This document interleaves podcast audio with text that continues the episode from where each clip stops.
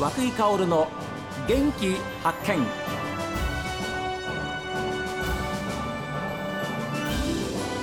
おはようございます。和久井薫です。和久井薫の元気発見。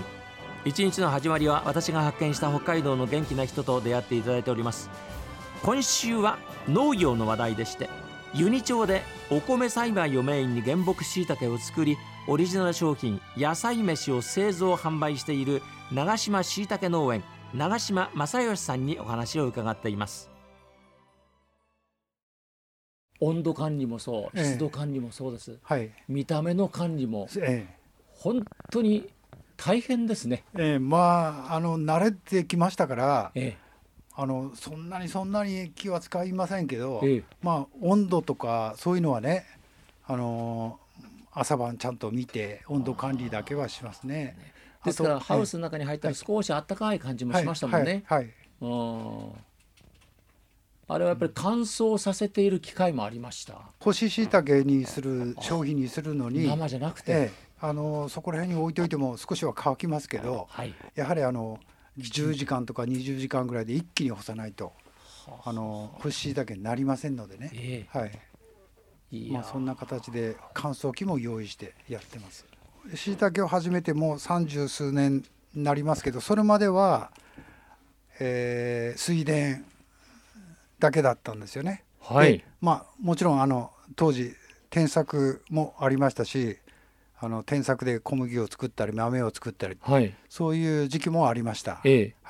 もっと前、先代私の父の時代は、畑作 100% でしたね、それで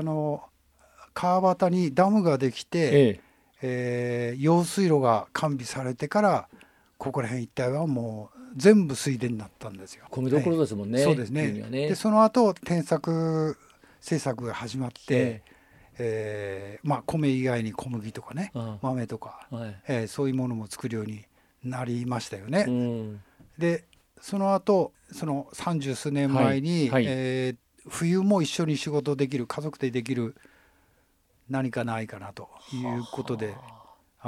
知り合いからおすすめもあって椎茸を始めたんですよ。で奥様としてはその、水田というかお米農家さんから、冬ねもうちゃんとこう働けるようにということで、いや椎茸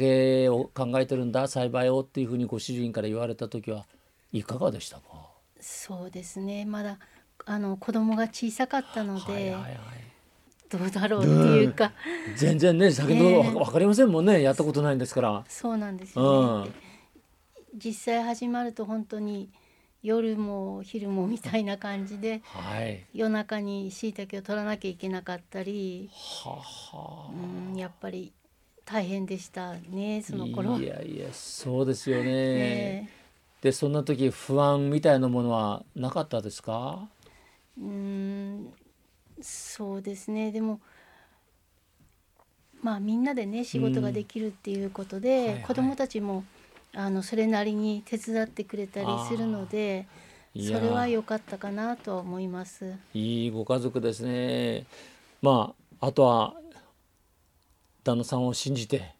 ついていくだけだなっていう感じでした？そうですそうですよねそうなんですってご主人正義さん、実際にどうなんですか？やっぱり椎茸始めてから、5、6年はですね、札幌の市場市場の方に全量を出してたんですよ。全部でその時は道の駅だとか、お店小売店に卸すことはしてなかったんですよ、でもう冬を中心にやってました。でも春になると外の仕事忙しくなってきますからね、でもう椎茸の方、もうあんまり手をかけずに、で冬の間にもう取りますから、一生懸命取りますから、もう穂先もだいぶくたびれてきますよね、春になると、で出る量も少なくなりますから、本当に少しの時間で夏場はやってたんですよ。ですがその後スーパーだとか、お店などに、契約して出荷できるように仲間と一緒にですねなったんですけど、はい、そうなるとお店では一年中同じようなものを欲しいですよね。はは形もそうです、大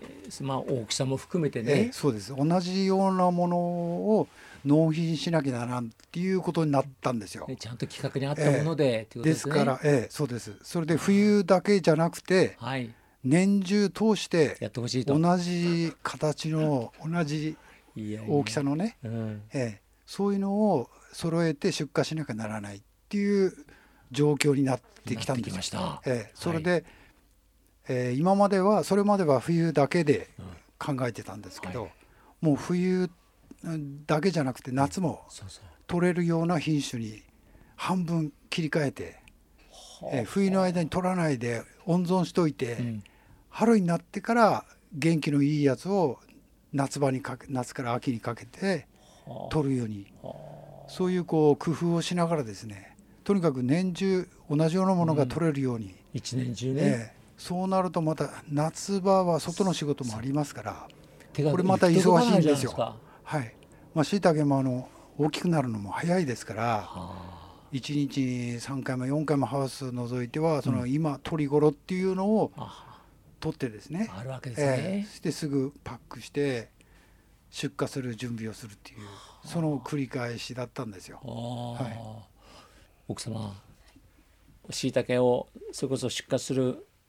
直前のお仕事をされてても、はい、今も本当に張り合いがありますよね。そうですね、本当に一日のうち、ね、寝る時だけ家っていう感じでほとんどここにいた時もありますから、そ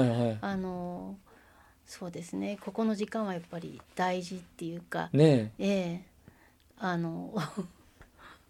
こに来るとなんか落ち着くっていう部分があるんじゃないですか。そうなんです。でもそういう意味では正義さん間違ってなかったですね。先祖さんにはね、それは米畑からだんだん変わってきたにしても、やっぱり切り替えのタイミングってのは間違ってなかったですね。そうですね、ちょうどいい時期だったと思いますね。しいたけも、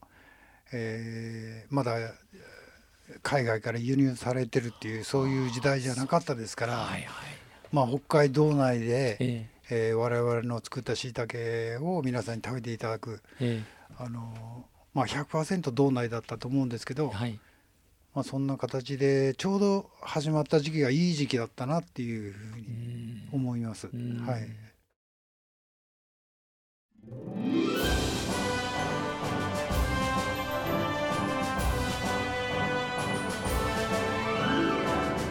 皆さんからのメッセージはこちらです。メールは元気@stv.jp、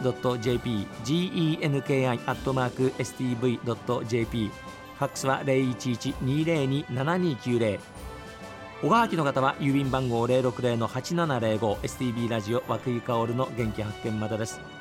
この後は北海道ライブ朝耳です。今日も一日健やかにお過ごしください。